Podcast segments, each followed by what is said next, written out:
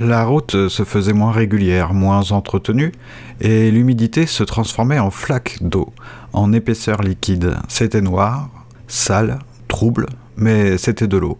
Une eau froide, mais bien trop calme. Encore un signe. Là où il marchait à présent, il n'y avait plus que de la terre, une sorte de terrain vague avec des trous remplis d'eau, des mauvaises herbes et quelques déchets. De la boue sous les pieds, une terre pleine d'eau, une terre qui glissait sur elle-même, hein, sous la pression d'un seul pas. Et puis enfin, il arrivait face à son chantier. Un trou profond, une avancée vers la mer. Encore une fois, la terre qu'il avait rejetée vers l'arrière avait été récupérée, sans doute pour construire d'autres choses, des murs, des sols, je ne sais quoi. Heureusement, personne n'avait rebouché son trou. C'était arrivé plus d'une fois. Une fois, en une journée, on avait remis la terre de toute une année de travail.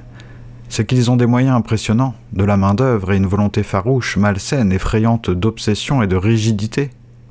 Ils avaient cependant compris qu'ils ne s'arrêteraient pas là, ni ne céderaient à aucun chantage, ni devant aucune intimidation. La tâche à accomplir ne l'effrayait pas. Sa volonté et sa motivation avaient été de plus renforcées à quelques reprises, rares il est vrai, par des signes forts, des trophées pour lui. Un peu d'eau salée, des morceaux de coquillage, quelques fragments de mer à la périphérie de la ville, à quelques centaines de mètres des immeubles. Il lui fallait avancer plus vite que la ville. Il avait certainement quelques années de répit, de sursis, car on construisait de l'autre côté de son trou, vers les terres. Mais bientôt, on s'occuperait de ce coin-là, de cet espace inoccupé, inutile, dangereux, inquiétant, froid, sauvage. Il valait mieux qu'il arrivât à la mer ou qu'il parvint à faire venir la mer plutôt que la ville ne parvint à elle. Une ville face à la mer, c'est une catastrophe. Il avait écrit des lettres aux autorités, à la mairie, au pouvoir politique, aux administrations, à toutes sortes de bureaux, pour qu'on le laisse en paix, qu'on ne vienne plus l'importuner. Une fois, il avait été arrêté et malmené. Cela dépendait des saisons. Personne ne venait l'aider. Mais peut-être que d'autres avaient eu la même idée que lui et creusaient un trou dans d'autres pays. De toute façon, il n'aurait accepté l'aide de personne. C'était son accès à la mer. Il se demandait aussi si on avait pu parvenir un jour au bout de la ville, atteindre le bleu azuré, s'enfouir dans les profondeurs. Au rythme auquel il travaillait, les choses allaient être longues et pénibles, car il allait au travail la journée et creusait la nuit. Parfois même, il creusait à sa pause déjeuner. Il venait aussi le week-end, bien entendu. Il s'était déjà demandé s'il ne valait pas mieux abandonner son travail, vivre dans le trou et ne jamais s'arrêter. Mais s'il avait pris une telle décision, il serait sans doute mort à cet instant, mort de fatigue, mort de faim et de soif, mort de froid ou peut-être assassiné.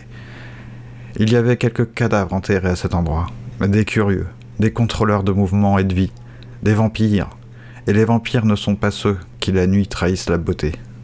Les chasseurs de ces monstres, croix à la main, sont beaucoup plus nocifs pour les hommes et leur sang est bien plus un poison qu'un liquide pur. On voyait quelquefois une botte, un morceau de tissu bleu, un bout de caoutchouc ressortir. Il enfonçait ça alors d'un coup de pied, puis recouvrait rapidement d'une piochée. Pas de temps à perdre à cacher les choses. Il n'allait de toute façon pas fouiller ici dans ce trou ils seraient obligés de l'agrandir. Ça ne leur plairait pas de creuser encore plus ce, trou parce que ça l'aiderait, ils pourraient en profiter pour s'enfuir.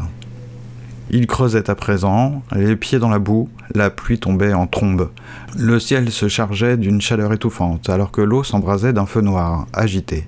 Le vent se levait. La mer n'était-elle plus qu'à quelques coups de pioche? Avait-on déjà atteint la frontière? Sans doute un signe de plus, une motivation comme l'assentiment d'une nature attentive. Il avait à présent les pieds dans plusieurs centimètres d'eau, il en avait jusqu'au mollet. Et on ne pouvait pas savoir s'il s'agissait de l'eau de pluie ou de l'eau de mer. Ça sentait quelque chose de fort.